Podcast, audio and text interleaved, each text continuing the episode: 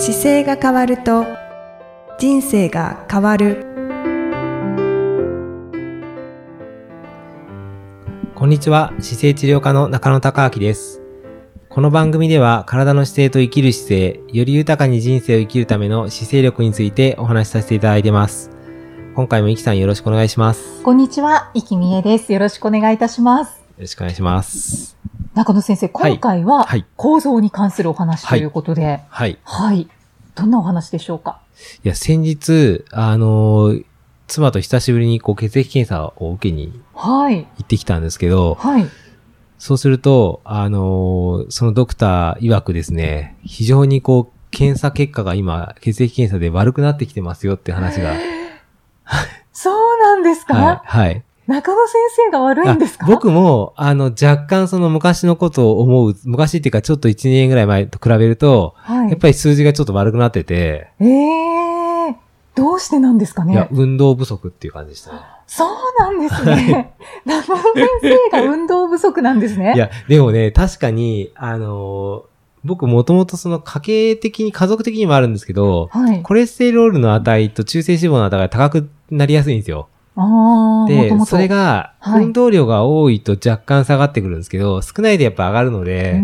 その数字がやっぱり見事に上がってましたね。そういう体質ということなんですかね。そうなんですよ。逆に言うと、長い間動き続けた方が向いてる体なんですよね、多う分。ーん。そうなんですか。遺伝子的にもな、多分長い距離を移動したりとかが向いてるんじゃないかなと思いますね。あ そういう遺伝子を多分持ってて、あ。はい。で、かっこいいですね。なので、あの、脂肪を溜めやすく多分なっていて、脂質代謝ってその要は有酸素運動ゾはいーン。で、あのー長くこう多分行動した方が、するのが向いてる多分体なんでしょうね。う。だからあんまり。りそういう長くゆっくり運動するのが続かないと、あの、数字が悪くなりやすいというのが多分僕の持ってる体なのかなと思って。はい。どうして運動不足になってしまったんですか？まあ、一個は、長く、例えば、1日3時間とか4時間とかって運動する日が少なくなってるんで、はい。そこが多分大きいですね。一番。やっぱりその、目標とする大会とかが、そう、大会とかがあると、なん、か、あの、長い大会が、例えば、ね、100マイルって160キロ走る大会とかがあると、はい。練習の段階で20キロの練習が、まあ、標準になってきて、1日20キロで山行ってるとか、はい。で、じゃあたまに40キロですよねとかっていう風になって、走るのも10キロ以上とかって走るんですけど、うんそれなくなると、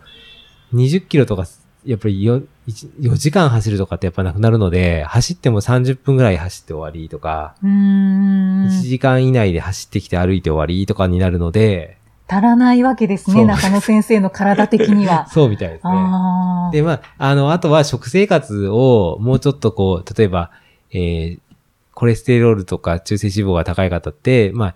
あ、あの、引きつけやすい、あの、キノコを食べたりとか、やわかめを食べたりとか、はい。そういう食生活の中に結構入れるといいですよっていうのはガイドラインとしてあるんですけど、うん。まあでもそんなに自分が食べてる量毎日見てますけど、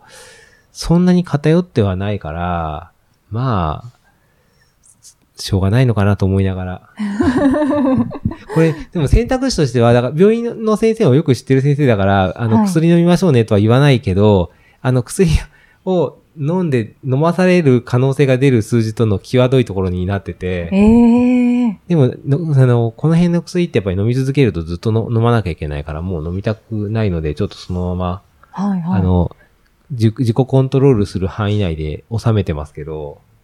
じゃあやっぱり何か 中野先生も前回のお話じゃないですけど、目標を持ってそうですね。だからなんかそういうう意味では目標を持つ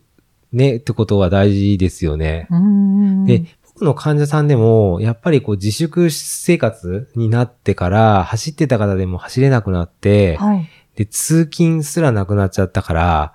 もう体が動かしづらくてしょうがないっていう。本当に動かない生活になっちゃってますよね。そうですね。だから1年ぶりに見えた方なんかは、久しぶりに先生もう1年間来れなかったですって言って、この間もお見えになった方いるんですけど、はい。もう1年間で一番体が息が吸いやすいですっていう方がああ、治療を受けた後にですか？あ、もっと早く来ればよかったとかって、今、ちょっと長期的に空いちゃう方が、あの、去年の状況から、やっぱり空い空いてる方がいて、はい。そういう方が、あの、久しぶりにお見えになるんですけど、いや、もっと早く来ればよかったっていうのをやっぱりおっしゃるのが多くて、いやー。こんなに動かなくなってるというか苦しい、こんなに楽になるんだって驚かれる方が結構いますね。うー体にとって大変な状態ですね、そうですね。や今っ。ぱりね、非日常というか、この特殊な環境に今いるような形のね、時期になってるから、はい。だから番組聞いていただいてる方なんかは多分比較的運動したり健康に気をつけてる方が多いから、あの、あんまり悪くなってる方少ないかもしれないですけど、うんなんか血液検査って結構細かく一回チェックするだけで、いろんなデータが見えてくるんで、うんで血液検査で問題なかったらほぼ体って問題ないことが多いんですよ。あの中で出てくる中で、あの、引っかかってくる項目の中で大体見えてはくるので、はい、はい。で、なんか数字がちょっとおかしいと、じゃあそこから詳しくチェックしましょうっていうような仕組みができているので、うんなのでなるべく、あの、定期的にちゃんと血液検査ってやっぱ見てた方が良くて、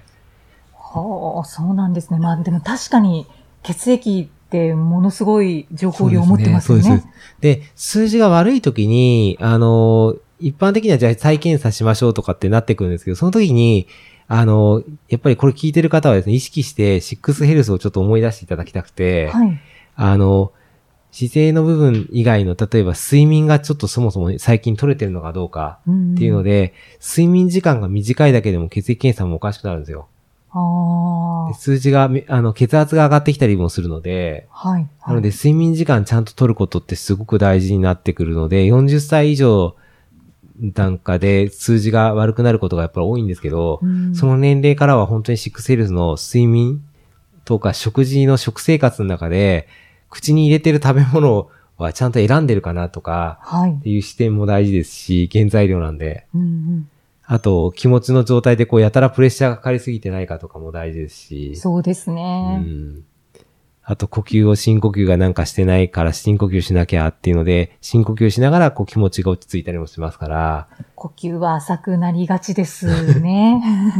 なので、このシックスヘルスの観点で一回自分で見直してみて、で、あ、これもっと変えられるかもっていうことをやってから、また血液検査を受けるだけでも、数字変わってきたりするので、はい。はい。あの、簡単に薬とか飲まなくてもいいとは思うんですけど、なるべくその、何か自分でこういう対策をしてるっていうのを、なんか、ちょっと戦略的にやって、また結果チェックして、じゃあまた見直してってやっていく方が、あの、やっぱりより長く使えると思いますので、うんうん、そうですね。血液検査をするとこう、見える化されるので、そうですね。何をしたらいいのかな見えない数字が。が見えてくるんで、はい。だからよく、あの、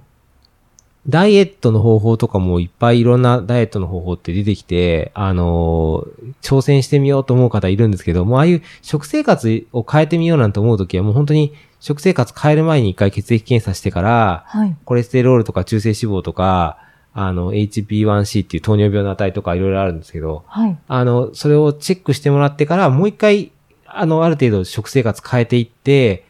で、続いて、半年しましたっていう時にもう一回チェックしてみて、本当にどう変わってるかっていうのを、うんまあ、血液検査から見ると、正確に自分の体に合ってるかどうかってやっぱり分かってくるんで、本当ですね。それがすごくなんかいいおすすめの方法ですね。はい、はいはい。ちゃんとこのダイエット方法が自分の体に合ってるのかなっていうのがわかりますよね。そうです、そうです。だから全然、例えば、えっ、と、た糖質制限的なので、もうたご飯全然食べなくて肉ばっかり食べるっていう極端な方もいるんですけど、はい。その肉ばっかり食べることによってコレステロールの値とか中性脂肪の値が極端に上がってるケースもあるので、うんなので自分の食生活の状態の変える前にある程度現状でどうかと、で、変えてからどうなってるかっていうのはやっぱり確認するとすごくいいですよねう。ん、本当ですね。うん意外に見落としてる方が結構多いので、はい、はい。え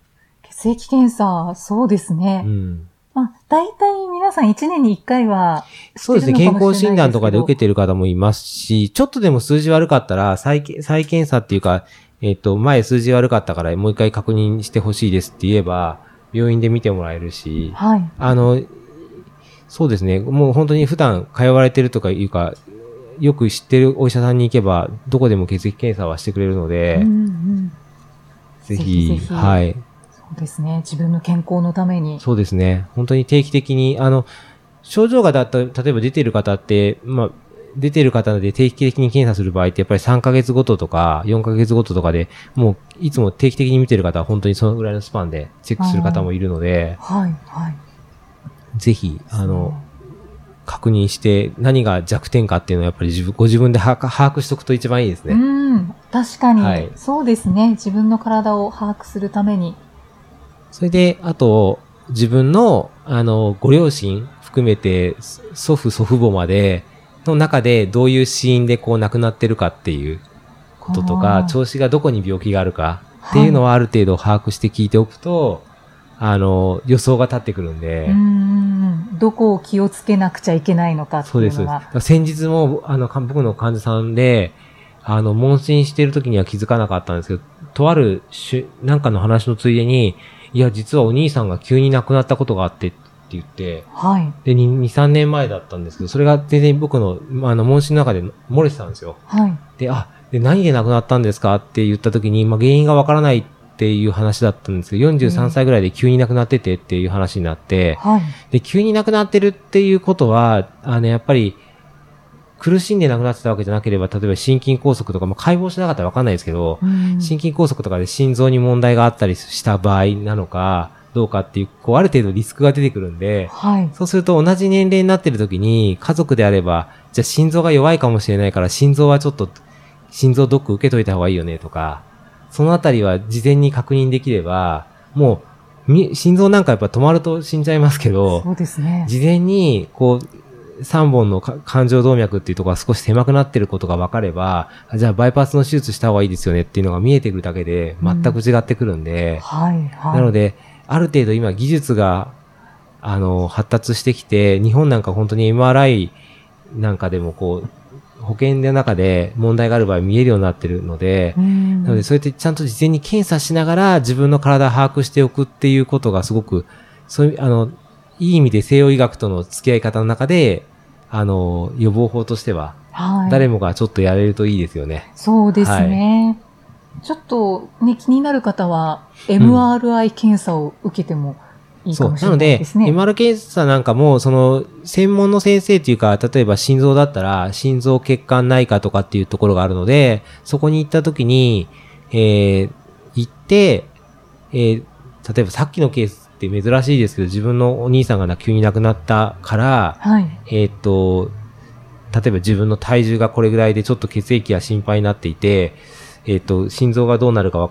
わかんないからっていう話をしながら先生に相談すれば、多分その中で、じゃあこれをやってくださいとか、これを見ましょうっていうのを教えてくれるから、はい。その先生の指導のもとで多分検査されると、あ、じゃあお兄様はそうだったけど、今の心臓こうで大丈夫だと思いますよとか、っていうのが出てくるので、なんかそういうのは、あの、がまあ、医療を受けられる方の先生の判断によって変わっちゃうと思うんですけど、あ、じゃあこれは症状がないから保険診療じゃないですよねって、自費ですからこのドック受けてくださいって言うかもしれないし、はい。なんかじゃあ今ここ引っかかってそうだからこれは保険で見ましょうっていうかもしれないので、ななので、そのあたりは、あの、ケースバイケースですけど、でも一回不安がある場合は、事前にやっぱり、う言っておくといいですかね。そうですね。うんもう行くだけで本当に安心材料になるので。で、誕生日なんかが近い方はもう誕生日の時にやっておくと、じゃあまた来年の誕生日検査すればいいやってわかるから、あの、はい そういう年齢ごとに、こういつもこの時期にこれ受けるって決めておくと、あの、定期的にメンテナンスできるんで、確かに。それもいいかもしれないですね。そうですね。そんな感じで、ちょっとこのコロナ禍時代の、あの、血液検査のデータが悪いという事実からですね、なんか多く、多くの方に、僕も含めてちょっと気をつけましょうという、はい。はい運動ですね。はい、はい、本当に。はい。僕も、だから僕に、あの、先生が運動しなきゃいけませんよっていう時、先生笑いながら言いますからね。中野先生、運動してそうだけど、運動してくださいっていう予防方法としては。でも、そのぐらいなんかやっぱり、あれって思うところはあるんですけど、でもやっぱり体質によって違うんだと思うんですよね。人間が多分もっと。ね多くの方がこうなんだろう、思ってるより人間って多分分かってそうで分かってないので、あ全然、あの、ちょっと話それちゃうんですけど、この間、あの、解剖の、事業っていうか、アメリカの解剖のワークショップがあって、はいそれをオンラインで受けたんですよ。そしたら、やっぱりその時脳の解剖だったんですけど、はい。まあ脳の解剖の中で実際にこう、ね、綺麗に開けて脳が出てくるんですけど、なんでこの脳の状態で、こう言葉ができたりとか、ん。あの、コミュニケーション取れるようになったりとか、もん体を動かしたりってできるんだろうっていうぐらい、本当ね、不思議なんですよ。そうですよね。は本当に。はい。なんか鳴ってますよね。そう、神秘的な状態が脳なんで、人間の脳っていうのが全く僕が見た感じで、やっぱりどこに何があるかっていうか、これが生命を動かしてるんだっていうのが本当に不思議でしょうがないぐらい。うんうん記憶はどこに埋まってるんだろうとか。思いますよねそうですね。あの、この今のだから長年700万年の人類の中で、本当にこう何かの奇跡が重なり合ってこれだけ便利な社会ができちゃってるんですけど、はい。まあ、なんか本当に、まだまだわかんないこといっぱいあると思いますよう。ん本当ですよね。はいだからこそ、まあ、その一つとして、はい。あの、血液はもう膨大な情報量を持っているので。そうですね。だからなんか、この一個ね、あの、まあ今簡単にチェックできるっていう事実があるので、はい。まあ知っておくっていう意味で、血液検査のデータを自分がどういうところに弱点があるかとか、うんだけで知ってるだけでも随分先が違うと思うので、はい。僕はだから自分でいつもクラウドのフォルダーに自分の検査した日の血液検査のデータをいつも上げて、しあの、保存してます。あもうだから過去何十十年分もずっとあるんで、ええどういうすべて。うん保存されてどうどういう推移で悪くなってきてるかとか変わってないかとかもわかるので。はい総じてどうですか？いや、でも全然、あのーあれですよ、そんなに悪くなってないというか、昔からコレステロールはそこそこ高くて、はい。で、運動してない時期なんかはもっと今よりも悪いので、そこかららすると血液検査のデータ上は昔より僕は今の方が全然いいんですよね。ああ。それは、やっぱり中野先生の、あの、発信していることなどを見ていると、ね運動をたくさんされてたりとか、はい食生活のこととか、ね発信されていて、あ、やっぱり間違いないんだなっていうのが わかりますよね。すで僕も3人ね、弟が3人いるんですけど、3人のデータの中で、あ、末っ子は言ってなかったな、まだ。あの、2人なんかは、に、ひろみちなんかの2番目なんかはは、い全然数字全く悪くないから、僕なんかよりはコレステロールと数字とかが上がってないんですよね。すべてノーマルだって言ってたから、家族の中でもやっぱりちょっと違いがあるんですよね。本当ですね。うん同じ兄弟ですけどね。。はい。うん、面白い。そんな感じです。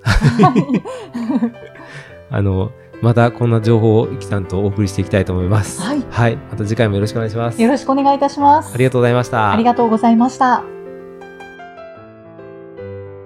この番組では姿勢や体についてのご質問そしてご感想をお待ちしておりますご質問とともに年齢体重身長性別をご記入の上中野生態東京青山のホームページにありますお問い合わせフォームからお送りください体を見直す時間は人生を見直す時間である姿勢治療科の中野孝明でした。